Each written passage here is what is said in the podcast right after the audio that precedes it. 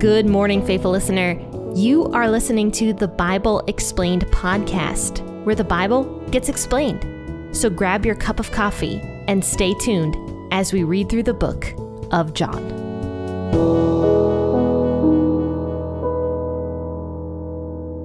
Hello, faithful listeners. Happy Tuesday. Hope you're having a great start to your new week already. And you had a good Monday and a good weekend, nice restful weekend. What did you guys do? I'd love to know. I actually rearranged my office.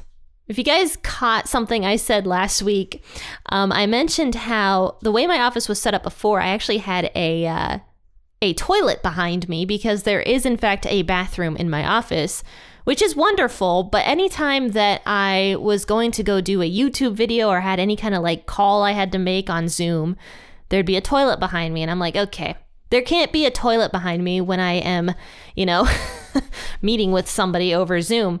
So I rearranged my office this weekend with the help of my big strong husband who basically just did it himself while I watched him and facilitated and uh I hate to admit that, but that's basically what happened because my desk is rather heavy.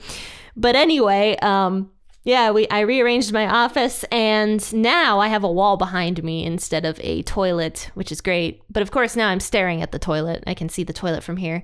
But that's okay. I'd rather be the one that looks at the toilet rather than uh, you guys. But all right, let's go ahead and talk about John chapter 5 today, verses 1 through 15. Don't forget that you can uh, contact me with any kind of prayer requests that you have. And also, if you want to introduce yourself, tell me where you're from, tell me what the weather's like where you're at, tell me how you started listening to the podcast. And yeah, I mean, feel free to contact me. You'll find all that information in the bio of the podcast episode. And another way you can keep into contact with um, me and with P40 Ministries is through the emails. So if you go over to my my website, p40ministries.com, and subscribe to the email list, you'll get two free chapters of one of my recent books, Out of the Mire, in your inbox. So that's my gift to you. And also, on top of that, you are signed up for the emails at that point. And uh, I do email you guys every once in a while with information, with uh, downloadable content, and other news and deals or whatever that is going on with P40 Ministries. But for those of you who are new, if you're curious what P40 Ministries is, it is the ministry behind this podcast. So P40 Ministries sponsors this podcast, the Bible Explained podcast. But okay, let's go ahead and talk about John chapter 5, verses 1 through 15 today. I'll be reading out of the WEB version, as I always do. Please feel free to grab your version of the Bible, whatever that version is, and also your cup of coffee or your cup of tea. And let's jump in to the reading of God's Word. After these things, there was a feast of the Jews, and Jesus went up to Jerusalem. Now, in Jerusalem by the sheep gate, there is a pool, which is in Hebrew called Bethesda, having five porches. In these lay a great multitude of those who were sick, blind, lame, or paralyzed, waiting for the moving of the water. For an angel went down at certain times into the pool and stirred up the water. Whoever stepped in first after the stirring of the water was healed of whatever disease he had. A certain man was there who had been sick for 38 years. When Jesus saw him lying there and knew that he had been sick for a long time, he asked him, Do you want to be made well? The sick man answered him, Sir, I have no one to put me in the pool when the water is stirred up, but while I am coming, another steps down before me. Jesus said to him, Arise, take up your mat, and walk. Immediately the man was made well, and took up his mat and walked. Now it was the Sabbath on that day, so the Jews said to him who was cured, It's the Sabbath, it is not lawful for you to carry the mat. He answered them, He who made me well said to me, Take up your mat and walk. Then they asked him, Who is the man that said to you, Take up your mat and walk? But he who was healed didn't know who it was, for Jesus had withdrawn, a crowd being in the place. Afterward, Jesus found him in the temple and said to him, Behold, you are made well. Sin no more, so that nothing worse happens to you. The man went away and told the Jews that it was Jesus who had made him well. If you guys attended Sunday school, chances are you've heard this story before. But one thing I noticed that uh, has been really left out of the Sunday school teachings is the fact that this guy, this guy that was healed, like went and started Jesus's persecution. like that's not mentioned in the typical like Sunday school story.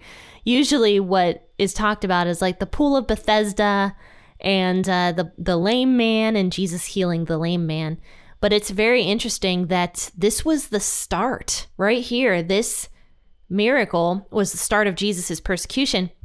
Because actually, if you read in verse 16, which is the verse after uh, everything I read, it says, For this cause the Jews persecuted G- Jesus and uh, sought to kill him because he had he did these things on the Sabbath. So yeah, this is the start of Jesus's persecution of the Jewish leaders was because of this guy. So let's see what happens. Like why did this guy start Jesus's persecution? So let's let's talk about this. I think this will be interesting. Now the first thing I really noticed about this story that was interesting to me is this pool of Bethesda. So this made me look up what this pool of Bethesda was. But in John chapter 5 what we just read, the pool of Bethesda is described as having five porches, so five like sides basically. And it was really funny because I looked this up and I found out that up until recently, when this area was like excavated and the pool of Bethesda, I suppose, was like found again, people believed that this was historically incorrect, that there's no way that this pool could have like five sides because nothing had five sides like back in Jesus's day or whatever. But it turns out that the pool of Bethesda did, in fact, have five sides because they've found the pool.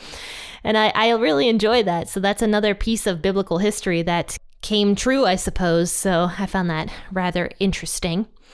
But whether or not this pool actually healed people is a mystery. We're not really sure about the Bethesda pool healing anybody. However, John describes the pool of Bethesda as an angel would go down at like certain times into the pool and stir up the water. So the water would like move around. And then at that point, the pool would be like ready to heal somebody, I suppose. And the first person that stepped down into this Bethesda pool was healed. So it could be that this was a medicinal pool because that was pretty common um, back in this time period with with Romans. But it could also be that at one point in time, God had miraculously healed somebody through this pool, and it almost became like a legend that this pool could heal people. Of course, forgetting about God's power through all of that. but it could also just be just a wives' tale or a legend or something. Or perhaps God really was healing people through this pool, but we don't have a lot of evidence of that. So I don't know. We don't really know a lot about the healing of the Bethesda pool, but we do know that the Bethesda pool existed. And yeah, it does in fact have five sides. but anyway, the idea at this time period was that an angel in verse 4 would go down at certain times into the pool and stir up the water. Now, this could be during the feasts because actually in verse 1, it says that Jesus is returning to Jerusalem because of one of the feasts. And if you guys tune into my Old Testament episodes, I actually just talked about that. That was one of the rules that God put in place early on. And we just talked about it in Deuteronomy, where the men were required to go to Jerusalem three times a year in order to celebrate the feasts. And Jesus did that. He followed the law to a T with everything that he did. And he did, in fact, go to Jerusalem during the times of the feasts. We don't know what feast this was because there were three that men were supposed to attend. Now, women didn't have to attend. I should I should mention that. It was not required for the women to go. It was in fact required for the men to go. And I would guess that the reason for that was because women typically stayed home more and took care of the kids. So they were of course were not required to go because they had pressing matters at home. But because Jesus was a man, he went to the feasts. But we don't know what feast this was. And we don't really know what time period this was. But we do know that there was approximately three or four Passovers that happened during Jesus' ministry. So it could have been the Passover feast again. We don't know. But anyway, Jesus goes into Jerusalem near the pool of Bethesda for the feast. And there was a multitude of a bunch of people that were sick, blind, lame, paralyzed, whatever, waiting there at the pool of Bethesda for the water to move around. So when the water started to move around, that was when they would, the first person who entered the pool would allegedly or factually, I don't know, be healed. And that's something I actually want you guys to note is that there were multitudes of sick people there, but yet Jesus picked out one man to heal. And that was my next question while reading this. I'm like, why did Jesus pick this one man? What was special about this one guy? And as I was reading through this, I don't think there was anything particularly special about this guy for Jesus to pick him. In fact, I almost wonder if that's actually the reason why Jesus uh, chose him, I suppose, is to show that there was nothing special about this guy. Because what does he end up doing at the very end? He caves to fear and he goes and starts the persecution of Jesus. So I, I just wonder, like, what made Jesus choose this man? And we don't have an answer to that. But Perhaps it's because Jesus loves everybody. He knows everybody inside and out. He knew this man was going to go tell on him, I suppose, tattle on him, but yet he chose to heal this guy anyway. And I, I think that that's just showing Jesus' mercy towards people, that he loves everybody regardless of their failings. I mean, the reason Jesus came down to earth in the first place was because of our failings. So, yeah, he loves everybody regardless of failings. I don't know. I don't know why he chose this particular man to heal. But it could also be the fact that this uh, crippled man had enough faith to be healed. You can have faith and be a sinner at the same time. I mean, that's a given because we're all sinners. So, I mean, maybe this guy truly did have the most faith, but then his faith in God kind of like faltered later on in this story. I don't know. But anyway, it says in verse 6 when Jesus saw him lying there, he knew that he had been sick for a long time because it said right before this that this guy had been sick for 38 years. So Jesus took compassion on this guy and knew he had been sick for a very, very long time. Perhaps this man was like despondent. Perhaps he was just utterly depressed and just hopeless. Maybe that's why Jesus chose him. So he goes up to this man and he asks him, Do you want to be made well? And the sick man answers him, Sir, I don't have anybody to put me in the pool when the water's stirred up. Somebody gets there before I do, and then they're healed, and I'm not. And it's funny because Jesus doesn't actually respond to that. Instead, he says to the man, Arise, take up your mat, and walk. And somehow, this man has enough faith to do that. So, yeah, maybe this guy did have enough faith to listen to Jesus' words and to stand up on his own two feet and to walk out of there. Perhaps he did. Because we often see that when Jesus heals somebody, it requires faith from the individual that's being healed. In fact, almost in every case, it requires faith. So, I mean, maybe this guy did have enough faith in the moment to stand up and to walk. And it says, Immediately the man was made well, and he took up his mat and he walked. But it was the Sabbath day, so that means the day of rest. And I've talked about the Sabbath day a lot on the podcast because it was a very important day to the Jewish people. It's going to be mentioned a million more times in scripture because of how important this day is. This was the Sabbath day of rest. This was something God put into place from the very beginning of time when God himself rested from creating the earth on the seventh day. And he wants people also to take that Sabbath day of rest and to just relax on a day. So the Sabbath day had a lot of rules in place. You'll find some of them listed in the Old Testament, and we've we've gone over them before. But mostly it's just do no work on the Sabbath day. But there were plenty of things that people could do on the Sabbath day. For example, there was supposed to be a holy convocation on the Sabbath day. That means basically a church service. And people would go to this church service and worship God. That was absolutely allowed. And you were allowed to do good on the Sabbath day. You were allowed to relax and rest with your family. There were plenty of things you could do on the Sabbath day. But unfortunately, as time goes on, the Jewish leaders and elders began to twist those laws into all sorts of crazy things. So we see now that on the Sabbath day, they're yelling at this guy that was just healed because he was carrying his bed mat. And so the Jews come up to him and they say, It's the Sabbath and it's not, not lawful for you to carry the mat, which is very stupid because in the Old Testament, there was no law that people couldn't carry their bed mats on the Sabbath day. This was just a made up rule that the uh, that the Jewish leaders decided on, and they're just like, it's not lawful for you to do this. So the man is probably terrified, honestly, because breaking the Sabbath was really, really bad, honestly. You could get in really bad trouble for that. We see in the Old Testament that there was a man that was actually stoned for breaking the Sabbath day. Now, of course, that was a totally different instance, and that man who broke the Sabbath day in the Old Testament did it defiantly, and I went over that quite a lot when we when we discussed that. This man, on the other hand, isn't doing anything wrong. He's just walking home after he was just healed. He's probably like overjoyed, and then all of a sudden he's like, there's a chance here I could be stoned and I was just healed. You know, I mean, he's probably terrified right now that these Jewish leaders are coming up to him and yelling at him for carrying this mat. So he says, There was a man who made me well, and he told me to take up my mat and walk. Then they asked him, Who was it? Who healed you on the Sabbath day? We need to know.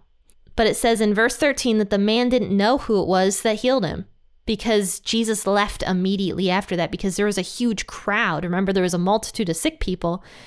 And of course, if they had seen Jesus healing this lame man, they would have all expected to be healed by Jesus.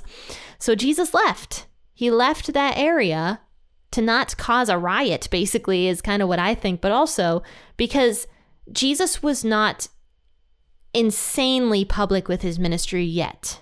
Like he was, and people knew about him, and people accepted him for the most part, but he hadn't done a lot of public, um, public, uh, I'm sorry, miracles up until this point. In fact, I think this is the first public miracle he really did, actually, was the healing of this crippled man. Of course, I mean, imagine this this crippled man causes so much issues because the persecution of Jesus starts right after this. Imagine what would have happened if Jesus would have healed that entire crowd of people. Like that would have been really bad for everybody, I think, if if you think about it, specifically Jesus. So Jesus left that area after he healed the crippled man. And so the crippled man didn't catch Jesus' name. He didn't know who had healed him. So he says, I don't know who healed me. And it says afterward, Jesus found him in the temple. So this is interesting. I don't know how much time has passed after this. It could have been the same day, it could have been a week later. I don't know. But Jesus went and found this man, went back specifically for this man to talk to him. And Jesus warns the man. He finds him in the temple, and Jesus warns him Behold, you are made well. Sin no more, so that nothing worse happens to you. And I don't know the context of what Jesus is talking about here. Perhaps he's talking about what's going on already in the man's heart. Perhaps he's already uh, sinning in a sense through his fear of the Jewish elders. Maybe Jesus knows he's about to sin by going and talking to the Jewish elders about him and like tattling. I don't know. Or maybe in the past, this guy got crippled because of some sin that he had done, because that's also possible that he potentially got crippled because of something he did. But either way, Jesus goes and finds this man and warns him sin no more so that nothing worse happens to you. And to me, I, I, in my opinion, I almost feel like this is Jesus warning the man to not go and do anything stupid, I suppose. But that's kind of what the man goes and does. it says the man went away and told the Jews that it was Jesus who had made him well. And then, of course, in verse 16, which we haven't gone over yet, but basically already did, it says, For this cause the Jews persecuted Jesus and uh, sought to kill him because he did these things on the Sabbath. So, I mean, yeah, this crippled man, it doesn't seem like he has a lot of thankfulness in his heart for what Jesus had done for him. I, I mean, I don't know. This this guy is really perplexing to me because he wants to be healed so much and he wanted to be healed that he was like lying next to this pool every single day waiting for it. But yet, after he's healed, he's not thankful to the person who healed him, to Jesus who healed him. And he's he's going to start the persecution of Jesus. So I don't know. I don't understand this guy at all. And perhaps it wasn't that at all. Perhaps he was just responding completely out of fear. Perhaps not much time has passed at all, and Jesus happened to see him in the temple right after he was yelled at by the religious leaders. We don't know the context of what went on here, but either way, what this guy did was wrong. He responded either in fear or out of unthankfulness or something and started Jesus's persecution. And you know, it's really amazing what what fear can do to a person. It's very amazing. Perhaps this guy, had he just gone his way and not talked to the Pharisees, he would have been fine and nobody would have ever bothered him again. And Jesus, he would have been persecuted either way, but he wouldn't have been the one to have that on him for like all eternity, basically, that he was the one that helped start Jesus's persecution. I mean, I think that would have been a lot better for him in the long run. But my point is, is that fear really does do something to to people. That's why it says in the Bible to not fear at all. In fact, the verse of the day today on YouVersion was talking about fear. It was Isaiah 41, verse 10. It says, Do not fear anything, for I am with you. Do not be afraid, for I am your God. I will strengthen you. Be assured, I will help you. I will certainly take hold of you with my righteous right hand. There's so many verses in the Bible about how we should not fear because fear leads to sin. I don't know how much fear in and of itself is a sin. It is a response that we have that God gave us for certain circumstances. But fear leads to bad things if we allow that fear to take over. And unfortunately, this guy allowed that fear to take over and caused a lot of problems because of that. Well, faithful listeners, I hope you enjoyed today's episode. And if you did, please like it, share it, subscribe to it, write a review so that other people can find the podcast as well. I am so thankful for all of you guys, I should mention. Thanks for tuning in. You guys make my day very, very happy. I, I love what I'm doing. So thank you to all of you who tune into the podcast. But guys, I'm actually going to uh, find that old episode that I talked about regarding the Sabbath day and that guy that was like picking up sticks in the Old Testament that got stoned. And I'm going to drop it actually in the description of this podcast episode. So if you're interested in learning more about the Sabbath day laws from the Old Testament, that might be a good episode for you to go back and listen to. And yeah, I'll find that one and drop it in the description. But guys, if you would like to support the podcast in a different way, then go over to the t-shirt shop because I have a updated t-shirt of the Bible Explained podcast and also it's a new price, meaning it's lower priced, which is great for everybody. So so, yeah, go check that out and get yourself some merch. Friends and faithful listeners, I will see you tomorrow for an episode out of Deuteronomy. And until then, happy listening and God bless.